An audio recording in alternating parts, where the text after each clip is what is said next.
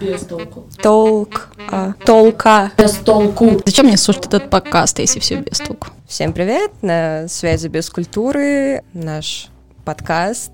Сегодня у нас в гостях Федя Федотов, актер театра и кино. Надеюсь, вам будет с нами интересно. Подписывайтесь на наш инстаграм без культуры. Также наш подкаст можно будет послушать в аудиоформате, не только на YouTube, но и на Яндекс подкастах, Apple подкастах и на нашем сайте. Все ссылки мы прикрепим. Ну что, привет еще раз, Федя. Привет. Расскажи, как ты добрался до нас, как погода в Питере. На самом деле мы квиты, потому что я заставил вас померзнуть после спектакля Тилю Леншпигель. А сам я померз, пока добирался до сюда, на Малой Монетной. Но зато красиво. Какой у нас красивый город, когда холодно все-таки. Да, согласна. Морозные, солнечные, особенно пейзажи питерские, Мгм. это прекрасно. Да. А, с чего я хотела начать? Со своего такого глубокого, наверное, впечатления. А, к сожалению, мне не довелось побывать, в отличие от многих с моей команды, на спектаклях. Но я посмотрела YouTube-канал а, социально-художественного театра, и меня про него, потому что поразило, насколько такое относительно а, масштабов даже ну, крупных, например, питерских театров, это небольшое объединение, но насколько вы там занимаетесь какими-то абсолютно своими вещами, песнями, еще чем-то, и это, я не знаю, казалось бы, может быть, не так интересно для человека, который в это не вовлечен, но мне было безумно интересно, и я, наверное, была очень сильно тронута происходящим, и мне очень захотелось поговорить про как раз-таки СХТ, правильно Мгм. произношу? Да, все правильно. аббревиатуру. Да, как вообще должны были сойти звезды, чтобы люди такие, «М, а давайте создадим свой театр в Питере, где, ну, их и так достаточно, и я думаю, ну, есть места для работы. Что происходило, как? Мгм. Ну что ж, это будет долго. Но это действительно очень интересно, э, потому что э, можно смело сказать, что история социально-художественного театра началась еще в 2012 году, Мгм. когда наш мастер Лариса Вячеславовна Грачева, она э, набирала свой первый курс. И это удивительно, как человек, который, конечно же, был всегда правой рукой Фельштинского э, и в том числе руководителем одной из лучших мастерских э, актерских в нашей театральной академии, которая выпустила огромное количество прекрасных артистов и продолжает выпускать. И, и тут э, такая ответственность, свой первый курс, и Лариса Вячеславовна набрала просто удивительных людей. Я говорю про своих однокурсников. Это просто удивительные, прекрасные, талантливые артисты, интересные люди, и многие из них э, это настоящие друзья. А как друг происходил друга. отбор? Это просто так сошли звезды, что набрались эти люди, или именно по какому-то ну, определенному принципу набиралась такая команда? Нет, нет, ну, ну, наверное, какой-то принцип был у Ларисы Вячеславовны. У нее были всякие, э, возможно, нам даже некоторые неведомые категории людей, в том числе э, известная всем категория это красавцы Ларисы Вячеславовны. И на курсе обязательно должно быть несколько рослых, красивых, э, статных э, парней. Я в их число не входил, конечно. Мне было 16 лет, и я просто, видимо, за красивые глаза и хорошо прочтенного Пушкина. Ну, это тоже целая история того, как я поступал на этот курс.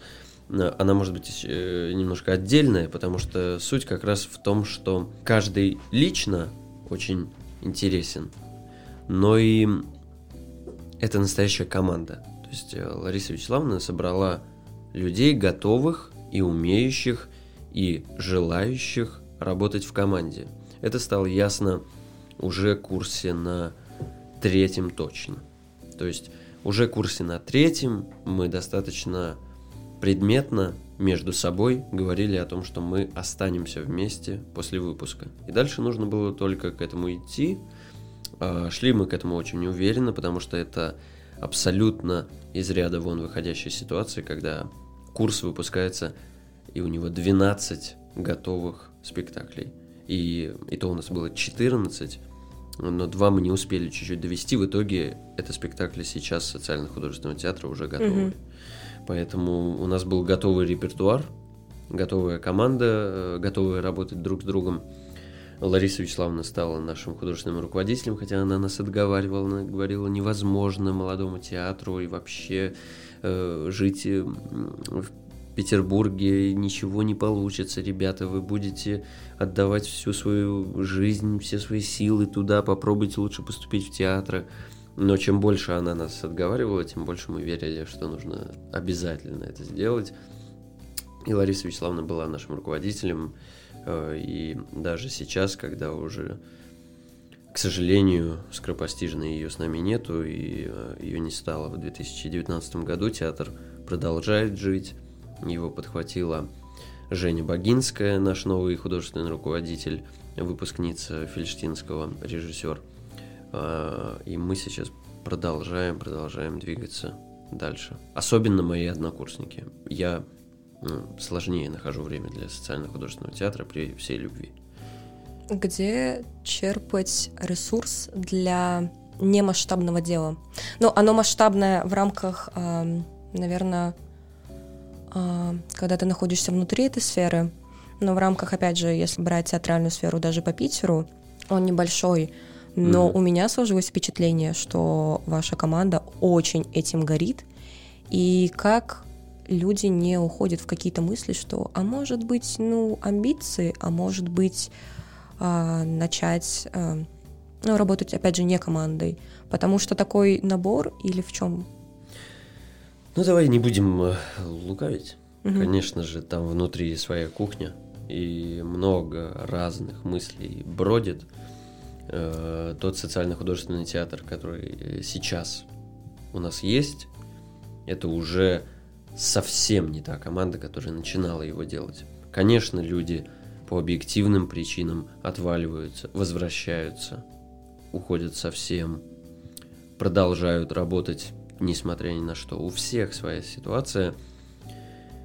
Но когда мы действительно собираемся, то вдруг вот это случается чудо э, командное – командного соединения, и совершенно невероятная энергия возникает. И когда ты работаешь с друзьями, э, которых ты давным-давно знаешь, у тебя даже не возникает вопроса, а откуда нам взять энергию. Вот она рядом с тобой стоит. Это твой друг, который с тобой поступил в 2012 и с тех пор ты идешь с ним всю жизнь. Шагаешь так или иначе рядом, и, и отдыхаешь, и работаешь, и подрабатываешь, и где-то оказываешься всегда рядом. То есть это дружба, это театр друзей. Ну и потом, вот э, ты говоришь, ты посмотрела видео, которое у нас есть на ютубе, тебе понравилось. Все, мы вдохновились. Я всем расскажу, что нам Ой, понравилось. Это здорово. Про YouTube тоже вопрос. А почему преимущественно песни. Они на самом деле очень душевные, и, не знаю, меня они, наверное, зацепили как раз-таки тем, что там не было попытки сделать все максимально профессионально и так далее, убрать домашний фон и все остальное, там кто-то на фоне окна, кто-то на фоне комнаты, еще какие-то такие вещи, и при этом вы пытались взаимодействовать, я так понимаю, например, когда это был дуэт а, двумя кадрами, при этом находясь в разных местах. В разных странах даже. Больше. Даже в разных странах. Это на самом деле абсолютно потрясающая история, но почему именно песни? Ну вот сейчас точно мы будем говорить обо мне, потому что если жизнь из ХТ до пандемии, в те далекие, до коронавирусные времена, она в какой-то момент начала течь без меня, потому что, ну, просто никак мне было не разорваться, и какие-то тоже внутренние сомнения, они там не давали возможность э, все время быть э, в родном, вроде бы, театре, который ты сам задумал. Э, то здесь, во время пандемии, я как раз переехал в свою квартиру, стал жить один – и тут обрушилась пандемия. Больше того, э, у меня была операция на связках, и мне пришлось около трех недель вообще молчать и около месяца там восстанавливаться. И это все совпало. То есть э, ты сидишь один в квартире, еще и молчишь, никто к тебе не может прийти, потому что всем запрещено выходить на улицы. И когда мне наконец можно стало можно снова разговаривать, я понял, что нужно как-то воссоединиться нам всем. И я предложил ребятам начать вот эту вот э, нашу карантинную деятельность. И я пытался всех на это вдохновлять.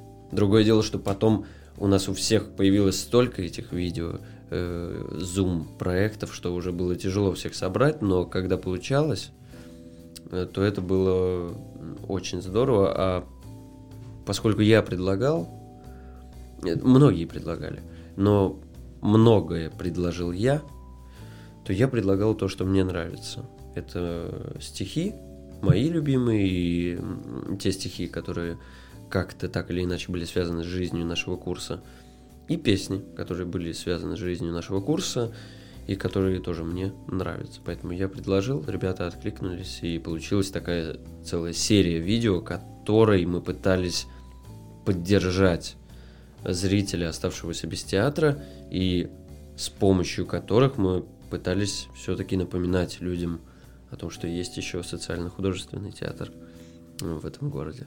Ну, это очень здорово, потому что на самом деле у них есть действительно такая атмосфера домашняя, как будто ты вот так аккуратненько приоткрываешь дверку и подглядываешь. И это поразительное явление, даже в какой-то момент было неловко, потому что это настолько действительно какая-то семейная атмосфера, ну, по крайней мере, как мне это показалось, прочувствовалось. И это был действительно интересный опыт. Тоже э, те же видео, которые посвящены вашему художественному руководителю в прошлом. Очень интересно на это смотреть, на все эти выдержки из театра и так далее. Но у меня, наверное, до этого не было такого опыта, потому что все равно в основном театры есть сцена, когда-то есть какие-то, например, интервью или что-то такое, когда пускают за кулисы на репетиции, и вот такие вещи, но остального ты не видишь, ты все равно остаешься больше зрителем. А тут было ощущение вот э, немножко пройденного вот этого с вами пути, и это на самом деле безумно интересно. Ну и, конечно, ваш художественный руководитель э, потрясающе произвела впечатление. Угу. Я, конечно, была под большим впечатлением как без нее? Mm. Тяжело без мастера. И я просто делал все эти видео про нее тогда. И как раз тогда, 31 мая, у нее день рождения. Это всегда был общий курсовой праздник, когда собираются все выпускники, когда мы что-то делаем для мастера. И это был первый, первый, да, день рождения без нее. Правильно? Да, правильно. Вот, и какое-то было очень... Какая-то пустота абсолютно. Иногда так нахлынет и скажет тебе все. Вдруг... Э, у меня было такое, что вообще вдруг не для кого было играть. Ну, то есть, ну, я могу играть, сегодня придет один зритель, завтра другой, но человек, который меня знает и который меня научил быть в этой профессии, он мне по большому счету никогда больше ничего не скажет. Эм, по большому счету говорю, потому что все равно я помню какие-то слова мастера и всегда на них ориентируюсь. И поэтому заниматься памятью Э, ее как человека и память ее как блестящего абсолютно педагога, абсолютно блестящего, профессора, эм, научного деятеля эм, и режиссера, режиссера-педагога, что очень важно. И мы, эм, по крайней мере, я, да и все мои однокурсники, мы чувствуем вот важность того, что нужно этим заниматься. Не только для зрители, которые, возможно, не знают, кто такая Лариса Вячеславовна Грачева, скоро узнают все. Потому что скоро ее ученики наконец-то будут прорываться в топ эм, во всех сферах нашего искусства, я так думаю. Они уже там, многие из них. Вот. Но и нужно самим себе напоминать, у кого мы учились и кому мы обязаны тем, кто мы есть. Поэтому мы делали эти видео трогательные с воспоминаниями, и поэтому сейчас мы э, в социально-художественном театре очень активно, мои однокурсники очень активно, и я тоже пытаюсь принимать в этом участие. Мы делаем проект, который называется «Видеокнига», посвященную э, Ларисе Вячеславовне и ее научным трудам в области театральной педагогики. И скоро мы сделаем целый фильм, может быть, двухсерийный. Будет большое такое пособие по тому, как учил мастер. Вот, и этим всем мы пытаемся заполнить ту пустоту, которая осталась после его, ее вдруг абсолютно неожиданного ухода. То есть, но даже этот уход, он все равно нас как-то в очередной раз объединил. И мы поняли, что вдруг Лариса Вячеславовна, она не только выбрала артистов, которых она будет учить, студентов, которые станут командой, она выбрала людей, которые пройдут с ней вот эти последние ее годы до самого конца, и когда весь курс, почти весь курс, некоторые ребята просто не могли, они были в других городах и странах, когда все были на похоронах, это было очень красиво. А мастер всегда учил делать красиво. Все, буду расстраиваться дальше. На самом деле у меня даже сердце от этого всего заколотилось. Она, ну вот, насколько я могу судить буквально из, опять же, видео нарезок, а, создала впечатление очень хорошего наставника. И как мне кажется, на самом деле, вот хороших наставников, их в жизни не так много. Действительно хороших педагогов и хороших наставников. Я всегда ценила таких э, ну, учителей, преподавателей в своей жизни, хореографов тоже. И это прям на вес золота. Каждый, потому что год э, с действительно хорошим наставником может дать такие плоды и, в принципе, перевернуть э, восприятие. И я бы сказала, научить учиться. Угу. И учиться в том числе, наверное, самостоятельно. И мне кажется... Да, вас... это как раз, как раз то, о чем она нам всегда говорила, чтобы мы не забывали продолжать учиться даже после того, как мы получим диплом. Вот завтра все равно по-хорошему оставайтесь студентами. Поэтому мы даже какое-то время считали, что там у нас пошел пятый курс, шестой, седьмой, сейчас уже какой идет восьмой заканчивается курс. Мы долго учимся. Но надо продолжать учиться, тем не менее. Это здорово. К теме пандемии хочется вернуться, потому что ну, мы знаем, что очень много чего закрылось частном секторе по большей части, но тем не менее, каким образом ваш театр выжил? Потому что, мне кажется, для маленького театра вот эта пандемия – это же катастрофа. Мы, конечно, конечно, поняли, что все. Сейчас мы абсолютно брошены э, нашим любимым прекрасным государством. Э, то есть совершенно не государственные театры были поставлены к стенке, и сказано было огонь. Вот все, вот вся ситуация. Сейчас уже все живут заново, и как будто бы ничего не было. На самом деле это было просто абсолютное предательство. И были на эту тему большие-большие разговоры, конференции всякие. Но сколько, скольких, наверное, коллективов не стало, мы даже не знаем. Те, кто остались верны и вера кого не покинула в их дело, те за счет своих каких-то денег, невероятных сил, опять же, тех же творческих вложений, которые были сделаны на, на удаленке. Вот за счет того, что мы пытались показывать всем ребятам, вот мы живем, не забывайте, мы тут социальный художественный театр, мы живем. Вот за счет этого удалось выжить. Конечно, появились и долги, и проблемы, и пришлось э, вспоминать потом спектакли давно забытые, но в то же время удалось что-то переосмыслить и удалось начать репетировать новые э, спектакли и проекты. Скоро в СХТ будут премьеры. Всех приглашаю на премьеру в СХТ. Э, Обязательно поделимся ссылками на все, что да. выйдет тоже без культуры. Всех приглашает в СХТ. Да, обязательно будем все анонсировать и постепенно, постепенно. Конечно, да, театру, в основном театру прилетают пощечины. Это такой э, легковес, вышедший в ринг с тяжеловесом и не желающий сдаваться. Раз уж мы грачи, то нас бьют, мы летаем. Как-то так. Красиво. Да. Про финансовую сторону. А, в общем, У нас нет денег. Если коротко. Всех приглашаем в СХТ, поддержим малые театры, да. чтобы они выжили.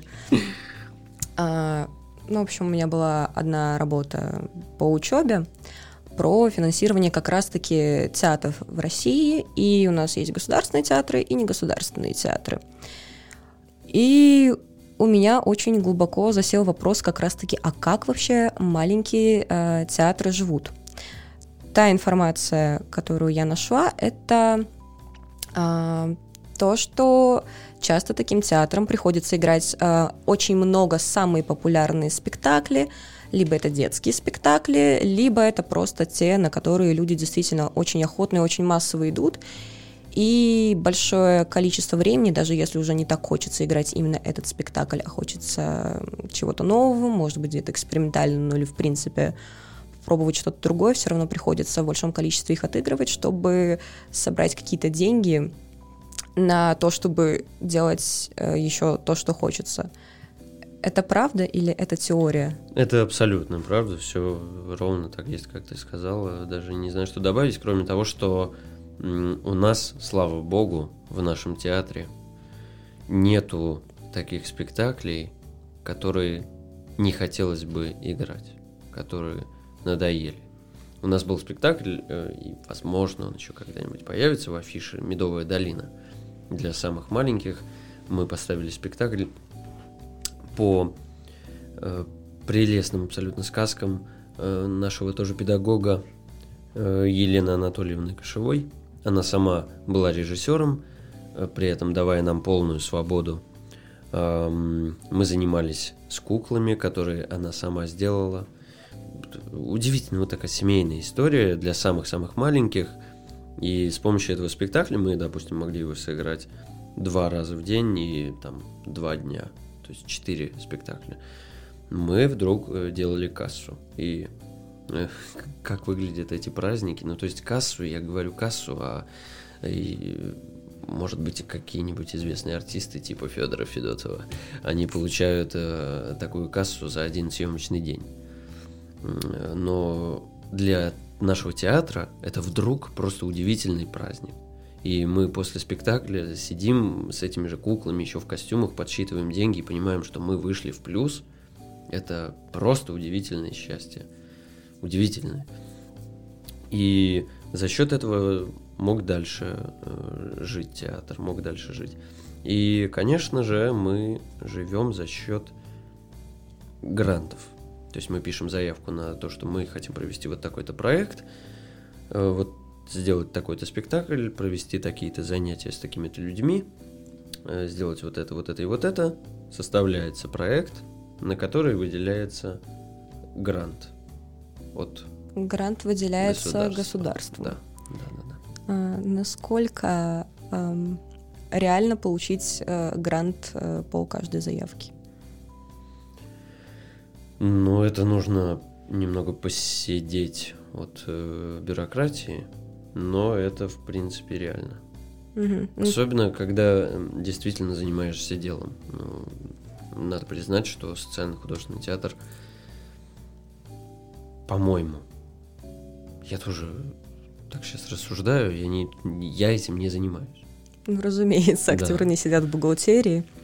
Некоторые актеры, к сожалению, сидят в бухгалтерии. И ага. многие мои однокурсницы, особенно э, живущие горящие делом социально-художественного театра, они и бухгалтерией занимаются, и всеми бумагами, и всеми договоренностями, и директор, директорами театра были, и какие только обязанности не выполняли.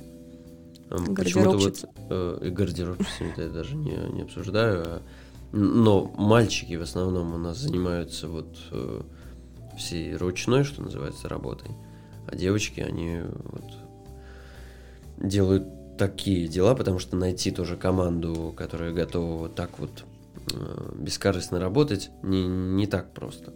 Это возможно. И люди, люди помогают. И у СХТ очень большая команда энтузиастов абсолютных, таких самоотверженных. Но не могу сказать, что это просто. И все эти бумажки это просто ужас. Если бы я этим занимался, я не знаю. Я бы этим не занимался. Угу. То есть, если подытожить, то у негосударственных небольших театров есть два варианта. Поддержка государства в виде грантов. В виде грантов, да, да. да либо да. какие-то... Либо как раз то, о чем ты сказала, да. Угу. Какие-то репертуарные такие выигрышные спектакли, которые позволяют играть что-то другое. Возможно, даже более глубокое, тонкое, интересное с точки зрения искусства. Э, конечно, «Медовая долина» — это прекрасный детский спектакль, но э, нельзя сравнивать детские спектакли, э, подростковые спектакли, спектакли для взрослых и, например, спектакли акции вместе с бывшими зависимыми или с детьми из детского дома, который вот недавно был спектакль «Илиада», где играют воспитанники детских домов и дети из неблагополучных семей. Ну, несравнимые вещи абсолютно. И, и не надо их сравнивать и говорить, это лучше, это хуже, почему же вы не идете на такое, а идете на такое. Зритель идет на то, что он хочет, а театр должен заниматься тем, что он хочет. И вот способов два. Ну, еще, конечно же, спектакли живут за счет личного вложения артистов и костюмы, декорации, многое-многое-многое делается порой руками, силами и деньгами артистов. Какая публика э, сложнее? Дети, взрослые? Ну, это мы уже плавно можем к чувству, да, перейти. И я смело скажу, что дети сложнее. Дети сложнее, мне так кажется. Я слышала такую теорию, что сделать так, чтобы тебе поверили дети, сложнее, чем чтобы поверили взрослые. Это так? Хм. Ну, да, потому что, особенно если мы говорим про театр, то чаще всего не, театр, не, я бы не сказал, что это элитарное искусство, но все-таки сейчас особенно театр идут люди, которые понимают, куда они идут. И поэтому некоторая доля условности, она допускается в любом случае. Люди, которые идут на Бутусова или на Волкострелова, они не всегда но они все-таки понимают, что мы идем на Волкострелова или на Бутусова. Это значит, что там будет литься кровь, будет это, это, это, будет цвет, но это на самом деле обозначает вот это и вот это, поэтому мы к этой доле условности уже готовы, мы смотрим чуть глубже. А это понятно, это театральная условность. Для детей никакой театральной условности еще не существует, и чем дольше ее не существует, тем лучше, потому что они верят во все. И их э, красиво не обманешь. То есть э, взрослый может прийти и сказать, о, обмани меня красиво. И я поверю, что вот этот синий свет и вот эта красная вспышка, это оказывается выстрел. Но ребенок видит то, что он видит, и он хочет верить тому, что он видит. И тут совсем какие-то нужны тонкие вещи, э, чтобы заставить ребенка верить и с распахнутыми глазами смотреть. На самом деле, э, я, возможно, не прав, потому что вовлечь ребенка, наверное, сложнее, чем зрителя. А вот когда ты его вовлек по-настоящему чем-то честным, то дальше он тебе будет очень благодарен. Тут это такая обратная получается ситуация, э, зеркальная. Все вот ровно столько, сколько он вначале сложно будет верить, ровно столько, когда он поверит, он будет тебе отдавать потом и смотреть вот с этими глазами. Зритель э, взрослый, он его быстро введешь в курс дела, он быстро и выйдет потом. Так бывает. Как не уйти в нравоучение, когда детские спектакли? Потому что в общении с детьми, ну, у меня, например, есть племянники, и когда ты проживаешь какой-то опыт, тебе рассказывает ребенок, например, какую-то ситуацию, а ты знаешь, как правильно, но при этом ты понимаешь, что он сейчас то, как ты это понимаешь, ни за что не услышит. У него нет того еще базиса, и вот эти нравоучения э, из разряда, не знаю, несу пальцы в розетку или... Угу. Э, Уважаю взрослых. Да, если это не подготовленная какая-то база, он никогда это не услышит. И если ты будешь ему говорить, делай так, а вот так не делай, он скажет, а почему? Ты можешь ему попытаться объяснить, но вряд ли он тебя услышит а, на этом уровне. Это достаточно mm-hmm. такая тонкая история.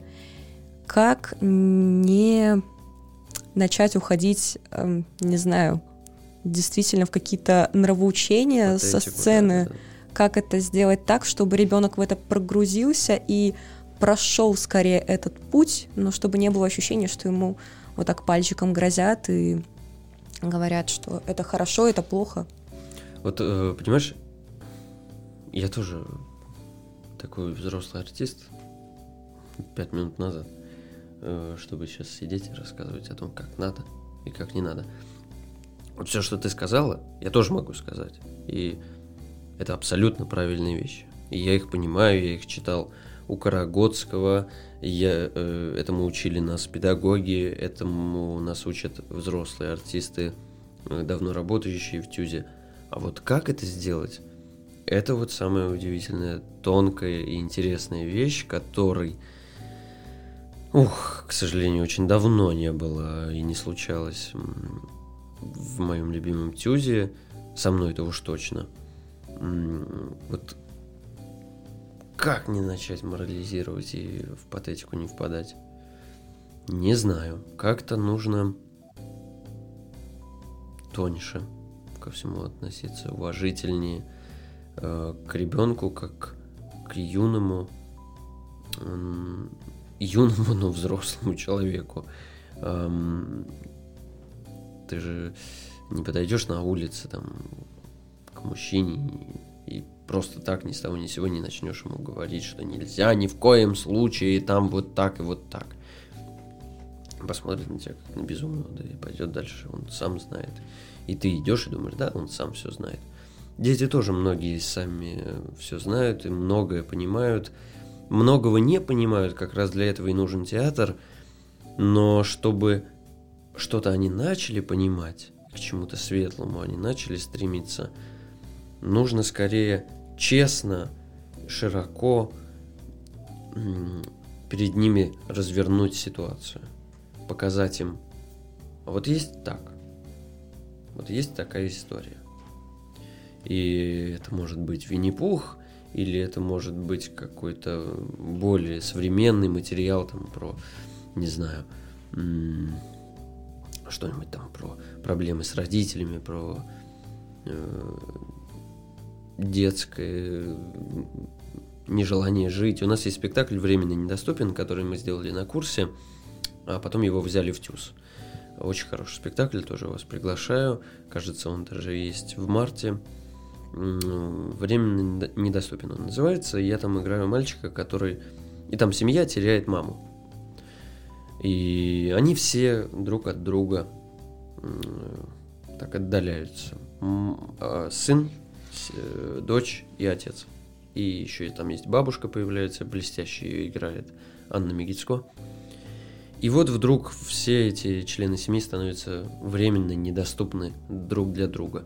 Начать объяснять зрителю юному, что не надо, не, нехорошо, нужно вот так, нужно все-таки, несмотря ни на что, ну и так далее. Вот все эти слова, все, во все это невозможно поверить, по-моему, абсолютно. Честно ну, там еще материал, конечно, очень хороший, честно рассказать эту историю и честно прожить эм, вот этот э, кусок жизни этой семьи, каждого из э, членов этой семьи, вот это, наверное, путь к тому, чтобы что-то перевернуть в сознании того, кто на это смотрит. Чтобы он сам сделал выводы. Ни в коем случае не делать выводы за зрителя. Иначе не происходит этой работы действительно. Не только работы э, воображения там и фантазии. Ой, как здорово, как все красиво, театр, театр, театр. А еще и взросление и понимание э, работы головного мозга, который понимает, действительно, а лишний раз позвоню-ка лучше родителям, там не посижу в каком-нибудь инстаграме. Что-нибудь такое. Как получилось вообще, что у вас, я так понимаю, много людей перетекло плавно в ТЮЗ, либо частично, либо еще как-то? А, нас набирали, были курс при театре изначально. То есть э, задумывалось это как то, что это будет большое вливание в труппу театра молодых артистов. Э, другое дело, что на деле это было так, первые особенно годы, что у нас э, просто было помещение в Тюзе, и к нему самому мы толком никак не относились. Потом мы начали попадать по, одному человечку в какие-то спектакли, Потом мы сделали свой спектакль на сцене Тюза, видно из одуванчиков. И потом сделали еще один. С нами работали артисты Тюза в качестве педагогов. Но постепенно разные ситуации, о которых не буду говорить, они привели к тому, что стало ясно, что не будет всего вот этого курса в театре, потому что нас было 27, это тоже технически сложно. Не все хотели, не всех хотели. И осталось 10 человек. Э, этот состав варьировался. Сейчас нас, по-моему, 8. 8 осталось в театре, и несколько человек э, как приглашенные еще работают. Но задумывалось это все как курс при театре. Это частая ситуация в театральной академии, когда э, курсы делают при театре, тем самым пытаясь обновить состав труппы. Это и при, при Ленсовета, и при БДТ, и в театре «Мастерская» у Григория Михайловича Козлова. У него, собственно, курс и театр неотделимы друг от друга. Такая обычная история. Угу. Очень счастливая, потому что у студентов молодых уже есть шанс продолжить дальше работу в театре, потому что те мастера, у которых нету выхода на театры, они порой даже Э, у прагматичных студентов не пользуются спросом, потому что студент уже думает наперед, ага, значит, я поступлю, а как же я потом буду артистом, mm. если я... Ну, это не очень справедливо, но такая ситуация, что делать? Нет, ну, в принципе, это звучит логично, потому что есть и у студента возможность присмотреться к театру, да, и да. у театра присмотреться к студенту по поводу как раз-таки веры и того, чтобы каждый раз искренне прожить. Угу. А что, ну вот конкретно ты делаешь, если вечером, например, спектакль, а внутренних ресурсов нет никаких? Как это сделать? Да. Э, нужно репетировать. И чем больше ты репетируешь сам или до создания спектакля, или уже создав спектакль, потом в процессе.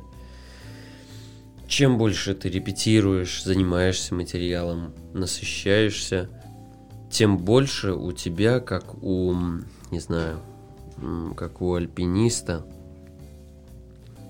скалодром есть такая вещь, когда по выступам таким по камешкам ползут по отвесной стене. Тем больше у тебя вот этих вот мест, за которые ты можешь зацепиться, и в любом состоянии, даже желая спать больше всего на свете, ты точно знаешь, у меня есть страховка, потому что я знаю, про что я играю, я знаю, за счет чего я могу это сделать, я знаю, как это цепляет меня лично, я знаю, что работает на зрителя, я весь этот путь я прошел, пока я репетировал, пока я готовился, пока я думал о роли.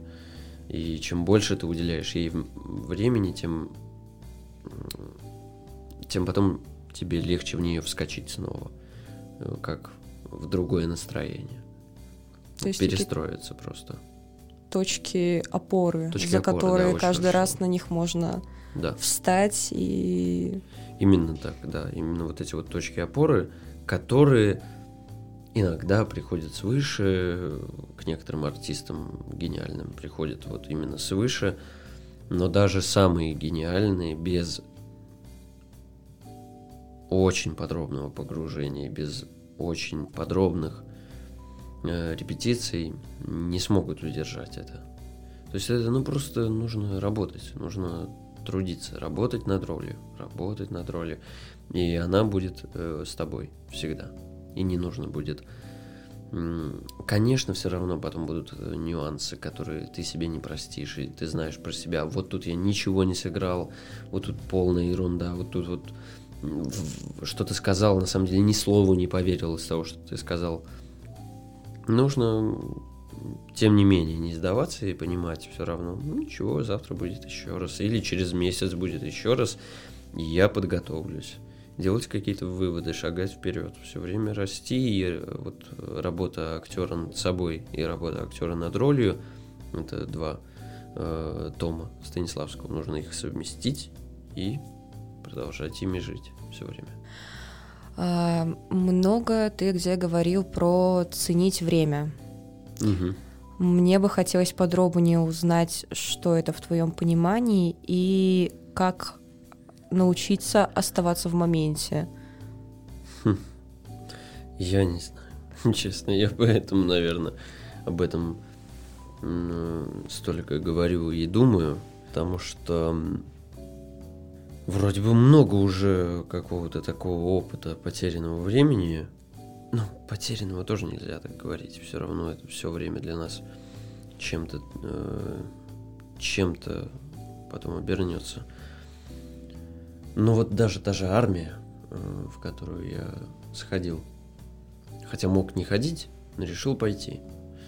И вот этот год я говорил себе, вот в самые сложные такие дни, бестолковые, когда я сидишь и понимаешь, что ты ничего не можешь сделать, ты ничего не делаешь и ничего не можешь делать и ты вот в этих четырех стенах, как в тюрьме, вот, и думаешь, вот потом я выйду и будет день за два, и я буду каждый раз ценить э, время, делать только важное, не тратить время на пустяки.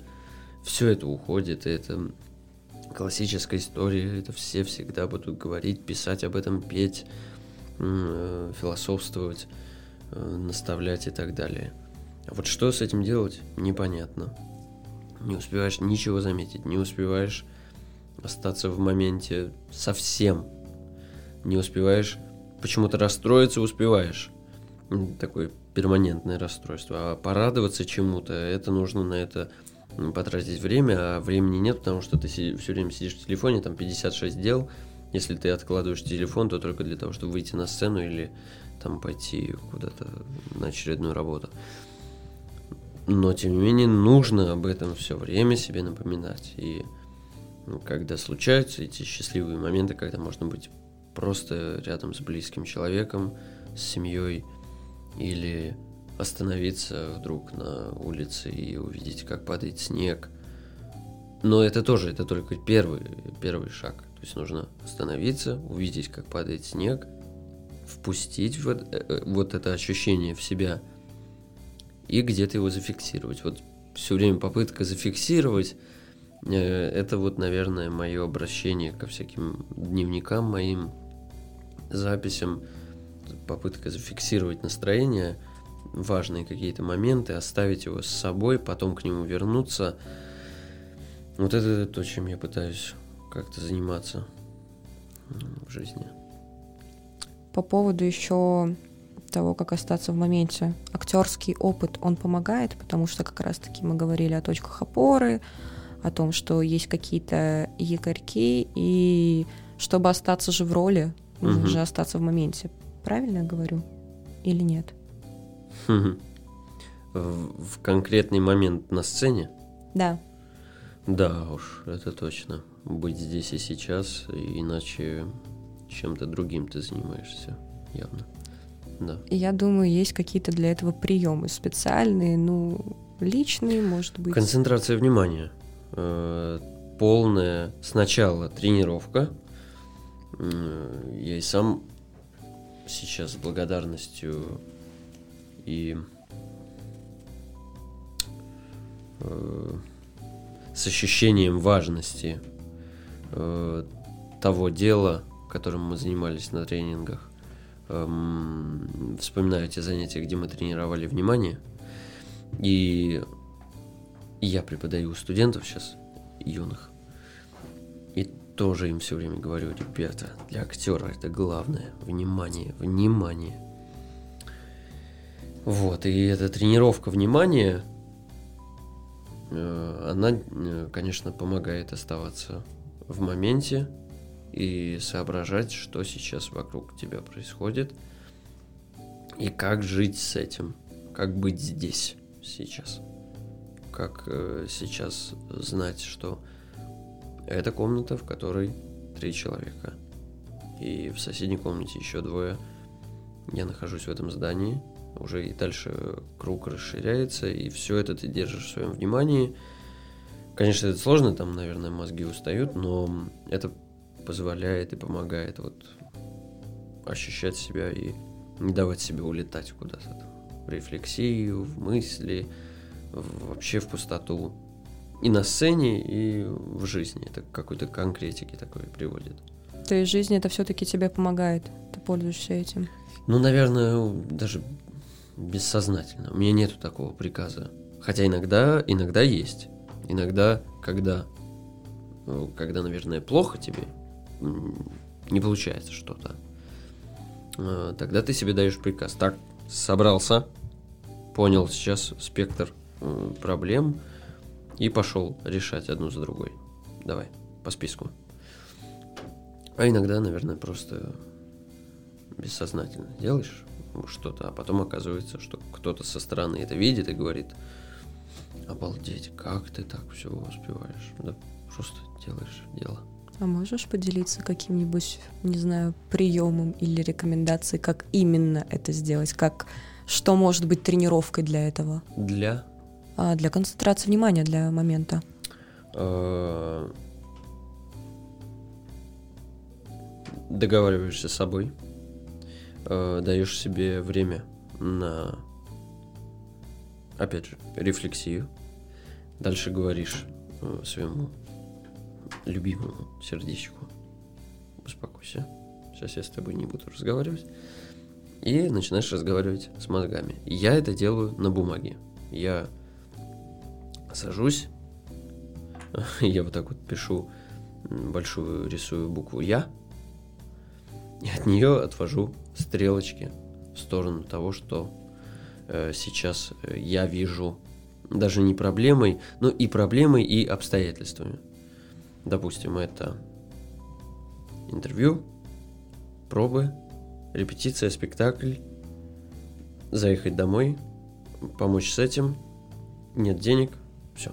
Поехали по порядку. Что из этого я решаю? Я решаю вот это, поставил плюс, плюс, плюс. Минус это я решить не могу, все, я не трачу на это время. Плюс, плюс-минус, завтра решу, все. распределился. Можно дышать спокойно. Нигде у тебя тут не сидит что-то, еще что-то не сделал. Я вот так вот на бумаге и все продумываю, вижу картину в целом и дальше начинаю решать проблемы. Получается ли? Хочется сказать, что да, но, наверное, не всегда. На самом деле, то, о чем ты говоришь, я сейчас вспоминаю ровно, но это у меня не дневник, но тоже мои записи. Буква Я и Мгм. стрелочки. Единственное, Да. что у меня немножко это по-другому, потому что я это делаю раз там где-то в полгода, Мгм.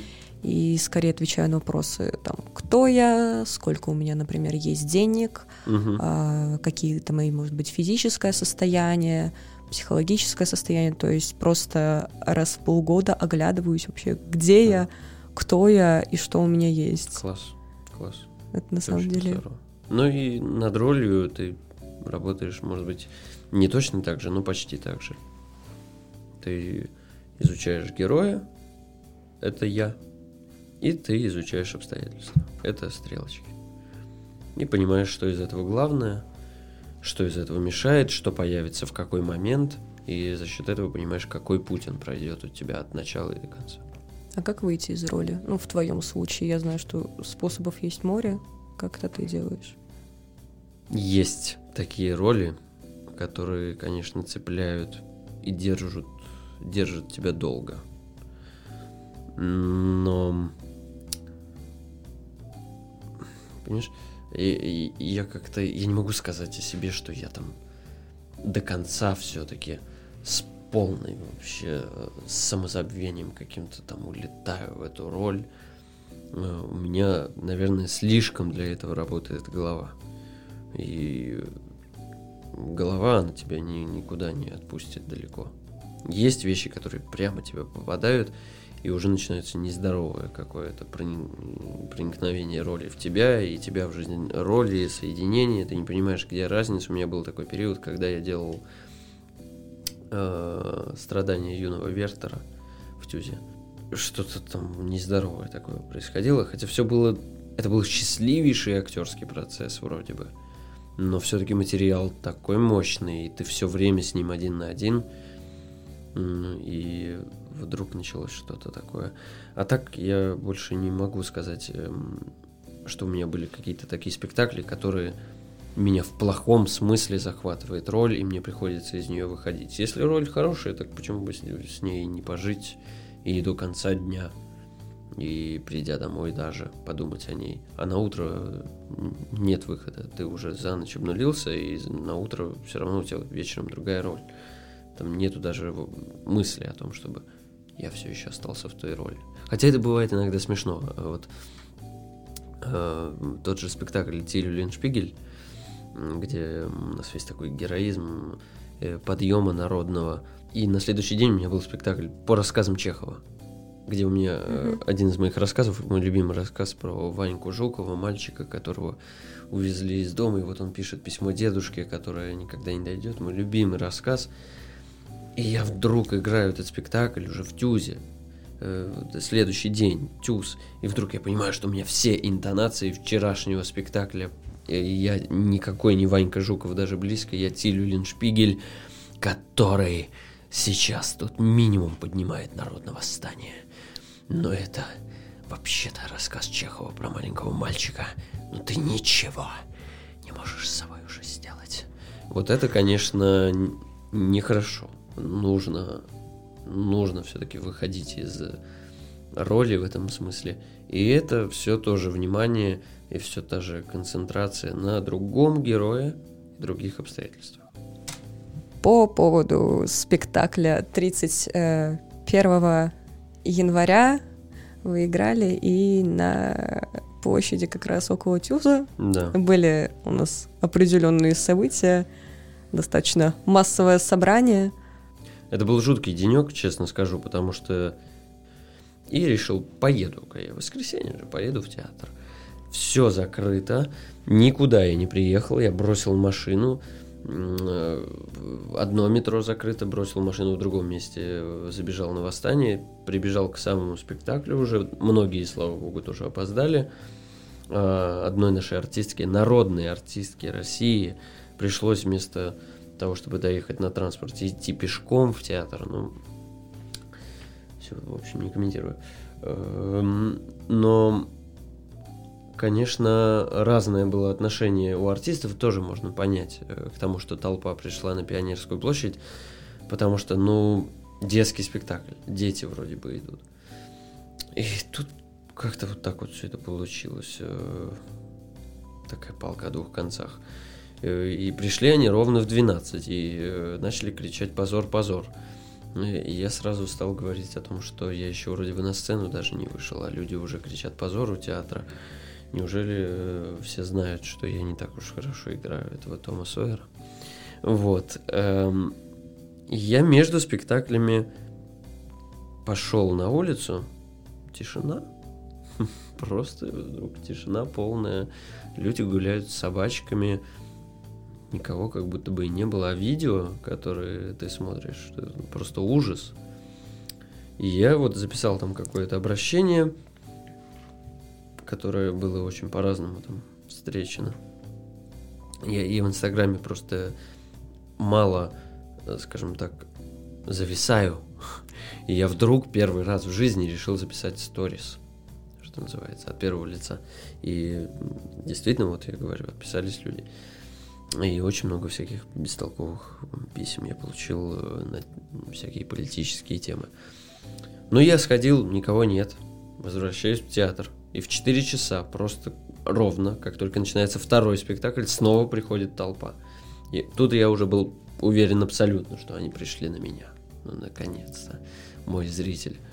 И снова всех выгнали. Это ужас, конечно, когда мы смотрели в окна, и бегущие люди, на них идет стена э, наших э, стражей порядка, наших охранителей народа.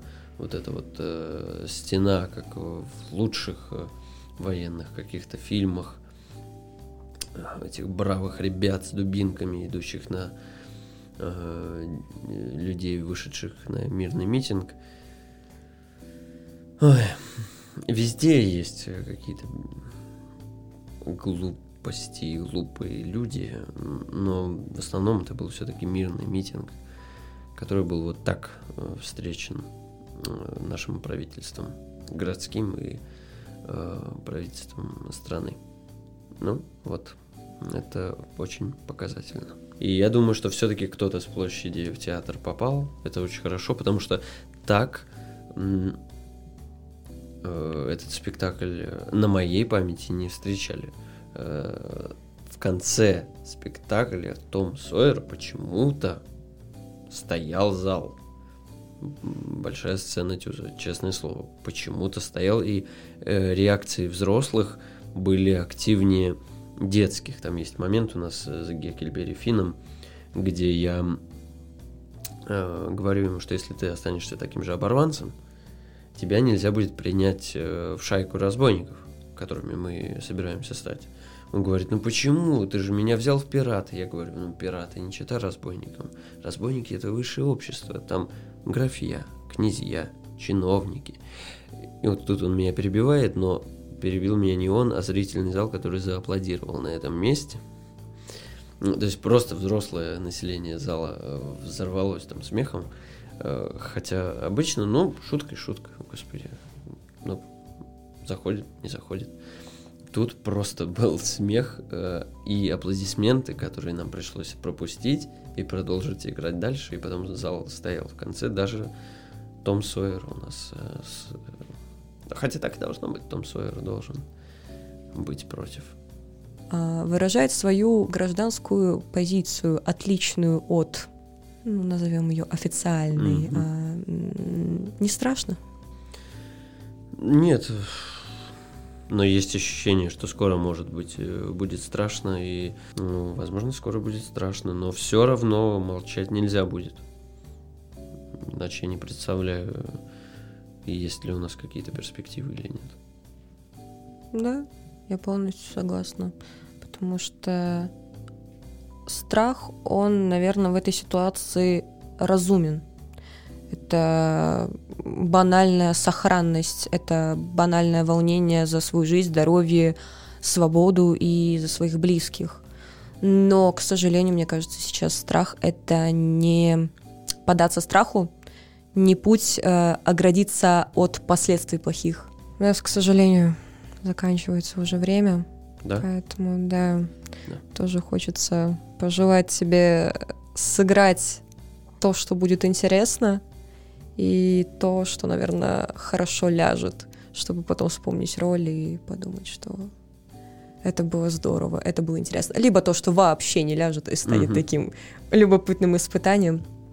Надеюсь, мы увидим еще не в одной кинокартине и обязательно всем приходите в театр, социально-художественный театр, mm. ТЮЗ и городской, насколько я знаю, еще В городском театре, спектакли. да, у меня спектакль Тилюлин Шпигель. Mm-hmm. Я, в свою очередь, хочу сказать большое спасибо, потому что я очень благодарен вам за то, что вы делаете с прекрасной контент э, и в Инстаграме, и просто с вами очень интересно работать, и э, приятно разговаривать с умными, остроумными, современными э, людьми. Спасибо большое за то, что вы делаете. Я рад быть здесь. И тебе большое спасибо, на самом деле, что пришел, все с нами обсудил. Это было безумно интересно. Меня прошибали и хм. мурашки, и местами пот, и чуть ли не слезы. Спасибо за творчество и за актерскую группу, и особенно вот мое личное, отдельное, такое субъективное, за социально-художественный театр, потому что, ну, вот такие маленькие организации, это не знаю, мне кажется, вообще за гранью добра и зла, и отдельные островки в этом мире чего-то такого очень светлого. Угу. И за детские спектакли. Спасибо большое. Спасибо, увидимся. На этом закончим. Все, подписывайтесь на Без культуры. А, мы надеемся, что вам с нами было интересно. Все ссылки мы оставим. Следите за обновлениями, следите за Инстаграмом. У нас э, впереди еще много интересного. Всем пока.